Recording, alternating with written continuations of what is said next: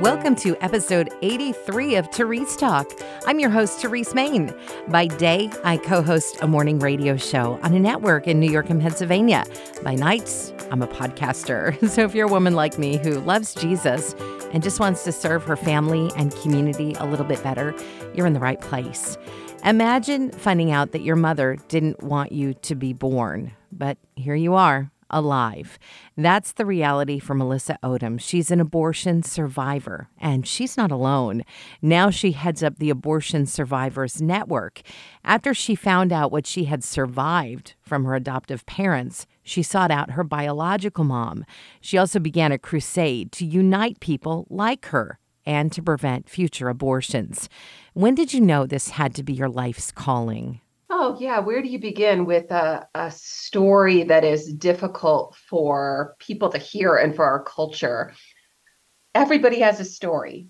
And I think what we have to recognize is that how people use their stories is so different from person to person. And it really is personal. And for me, it is a matter of calling and faith.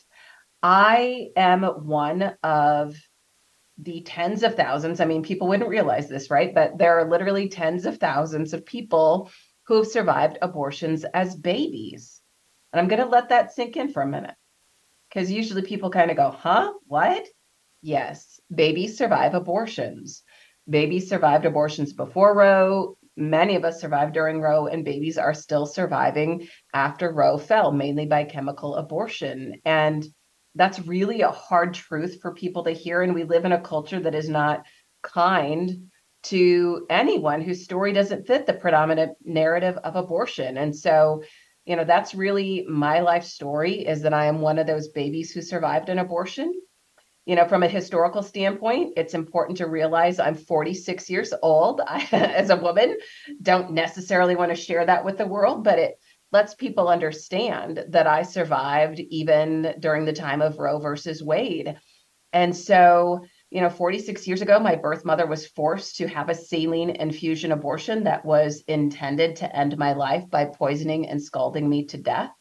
I soaked in that toxic salt solution for five days before, in the final step of the procedure, I was accidentally born alive. And, you know, by the grace of God, at least one nurse was unwilling to follow orders and leave me there to die. And that's how I landed in the NICU.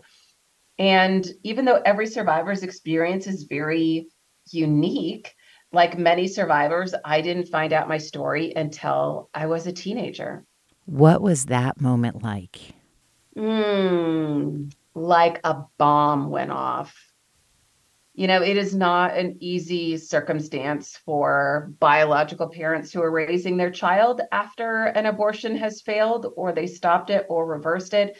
It's not easy for adoptive parents. You know, that's part of the work we do at the Abortion Survivors Network is come alongside parents who have a lot of fears and uncertainties about maybe what their child's life is going to look like after they attempted an abortion or they're wondering if they should ever tell the child and how to tell them and you know what? My mom and dad did the best they could with what they had, and they never intended for me to find out. And that's what I always want parents to understand is, man, there is no there's no good time, but I can tell you secrets have this way of coming out. And pretty much every survivor I have ever met or worked with has said, man, things could have been different if we would have found out a different way. Hmm. And then you made a choice to reach out to your biological mom. Did you go to that into that experience with a heart of forgiveness? Oh, absolutely. I had to. You know, this did not happen overnight, you know, find out your story and and suddenly, you know, be be healed and reach out with love. That's not how this journey looked. It was this process of, you know, suffering and recognizing my birth parents' humanity and forgiving them for the first time, right? This is not a one stop destination that I've arrived at. Um, but that one little step of forgiveness gave me enough healing to step forward and go looking for them. And, you know, started looking for my birth parents when I was about 19, but did not find them until I was almost 30. And you know what? I am so grateful for those years. I don't think back then I could have said that. you know, I would have said, Oh, why is this taking so long? I'm wrestling with God about whether I'm supposed to share my story and that I need to find them first. But you know what, looking back on it, I needed to learn so much about who God is and who he created me to be and and just learn so much about how abortion impacts so many people. How different was 19-year-old you than your mother at 19? Yeah, that's, I mean, honestly, it's been so long since I've looked at it through that lens of matching up her age with mine, right? Two women who were on very different journeys at the age of 19, really by the grace of God, right? I mean, I live with that knowledge every single day is that by the grace of God, I am simply walking out a different life than her. But how many of us think that somebody else's shoes we would never walk in? What was it like for you when Roe v. Wade was overturned? You know, I'm a mom. And so I have two daughters, 15 and nine. And um, that makes me emotional because people would always ask me over the years, Do you think you're ever going to live to see Roe overturned? And I always said, No, not in my lifetime. But by the grace of God, maybe in my children's, I want that. And so, yeah, to see Roe overturned, I was with my oldest daughter that day at a pro life event. And I can tell you that it was just the most monumental thing to have one of my first text messages from her saying, Mom, where are you? I need to hug you. That's not lost on me. You can't live through what you lived through and and not just live through you you fought through I you can't go through that and not see both the emotional side the medical side and the legal side of this issue the pro life movement goes beyond this to be about life affirming laws. And that's a big part of your platform now because it just doesn't make sense to say we're about life, liberty, and the pursuit of happiness, and then to not even grant the most basic fundamental right to the most vulnerable. When did you realize that you couldn't move through this calling without? getting into the politics of it all? Yeah, that's an uncomfortable one for most people, isn't it? Of, you know what, God, I will follow you, except, hey, could you make it safe and comfortable and, you know, maybe anonymous, you know?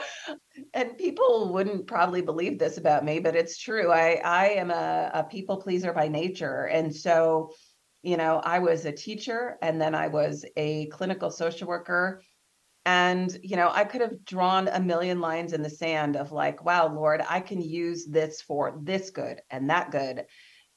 But yet it never would have been the one thing he intended for me. And so it was kind of this slow process of acknowledging what I felt stir in my heart that minute I first heard that I survived that abortion and right, you recognize it. You get that little thing that stirs inside of you when you're really in touch with God. And so it was this process over time of going, okay, I see it, I feel it, I know it, Lord. I know this is what you're calling me to do. And taking one step out in faith and sharing my story and realizing, hey, I survived that too, right? I survived this one thing that I've been so scared to death, this one thing that the enemy doesn't want me to do and wants me to be so fearful of and ashamed of. And so it was this process, I think, of one step at a time. And then, right, you take enough baby steps and then you suddenly realize you're walking. And the next thing you know, you're running. And that's really what it's been like for me.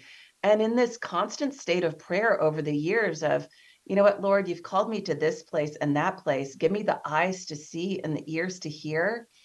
And then the courage to walk it out and this has not been easy right? To to form a nonprofit and serve people like me and women like my biological mother.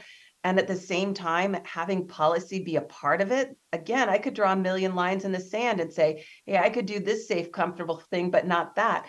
But at the end of the day it wouldn't be what he needed me to do. And so that's where policy does fit in of saying you know what I can't keep serving the babies who survive abortions and the moms who are being impacted by it and not do something to stop it from happening in the first place. I want to talk to you some about your social work background. And was there something in you that needed to be healed in a way that you know becoming a social worker was a natural progression of i'm going to learn so much about how people work how people can heal how people can persevere. Oh yeah 100% i mean it's i think i went into it like many people do thinking that i was looking to heal other people but what i was doing was healing myself. And you know i'm so grateful for what I learned and what I've continued to learn in that journey because it does help me to understand the dynamics that drive even women to make abortion decisions. It helps me to come alongside survivors who are struggling with mental health issues and the behavioral side of things and the physical complaints that come from our the you know the mental health side of things so yeah, every little thing, right, was like God was putting me on this path, knowing that someday I was going to put it all together. But at the heart of the matter, I think it really was about needing to heal myself before I could go on and heal other people. What would you say to someone who has found out that they survived an abortion? The first thing I tell a survivor is you are not alone.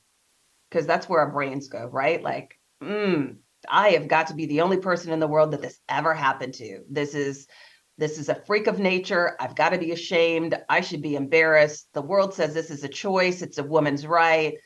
Clearly there is something wrong with me. And I would say you are not alone.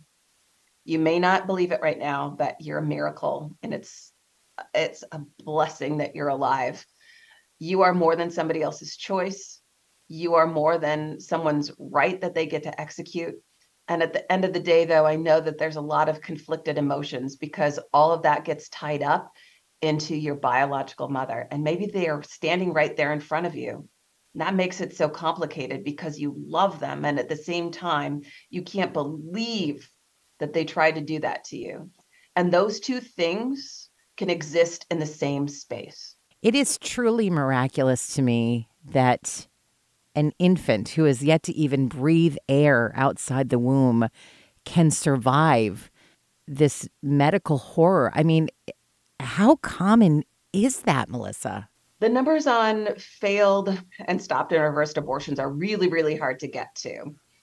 So we need to know that, first of all, in the United States, not all states even report out the number of abortions being performed. And when we know states like California don't report, let's realize that the number is astronomical. Right. So anytime you're seeing any numbers, know that there are numbers missing in that.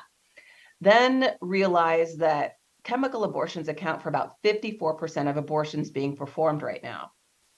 So we have no idea what is really happening in people's homes. So this is worrisome. Worrisome for baby, worrisome for mom. It should be worrisome for our culture. But when we start to gather numbers, really the best data comes out of Canada. And it's because, right, their medical system with socialized medicine reports out a lot of statistics. When you run the numbers and you correlate them to the United States, Canada has about a 0.21% failure rate of abortions. Somebody recently who supports abortion said, that's nothing. I don't know what you're upset about. Mm, well, 0.21% is always somebody's life. And when you start running those numbers, 0.21% becomes a lot, a lot. So in the last reporting period, it looked like about 1,734 survivors in the United States based on that correlated data. Now, what I would tell you is that that number is an underestimate because that doesn't include successful reversed abortions, at home attempts to abort, and other abortions being performed that aren't even tracked in the numbers. So, statistically, we're talking about thousands upon thousands of survivors a year. And behind every survivor is a mom and a dad and a family that also needs healing. You can hear more from Melissa at the Celebrate Life dinner Monday night in Binghamton, New York. Find out more at familylife.org/events. Did you know Family Life offers a variety of podcasts? Stay up to date with Family Life news. There's also Family Life Kids and The Calling a podcast for pastors. And don't forget about 10 Minutes With, an interview program with faith based artists and speakers. They're all free and on demand at familylife.org slash podcast.